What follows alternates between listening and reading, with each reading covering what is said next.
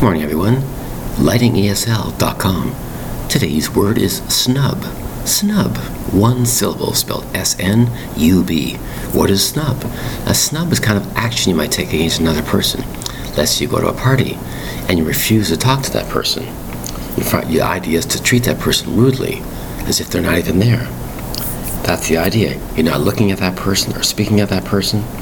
You might believe his or her is not worth talking to. I'm going to snub that person. I don't care about that person. It doesn't exist in my eyes right now. I'm snubbing that person. The word is snub.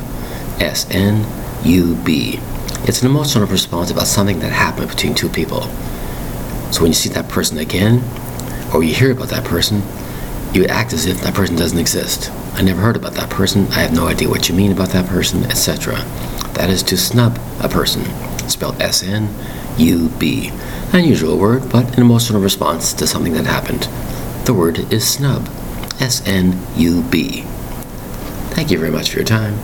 Bye bye.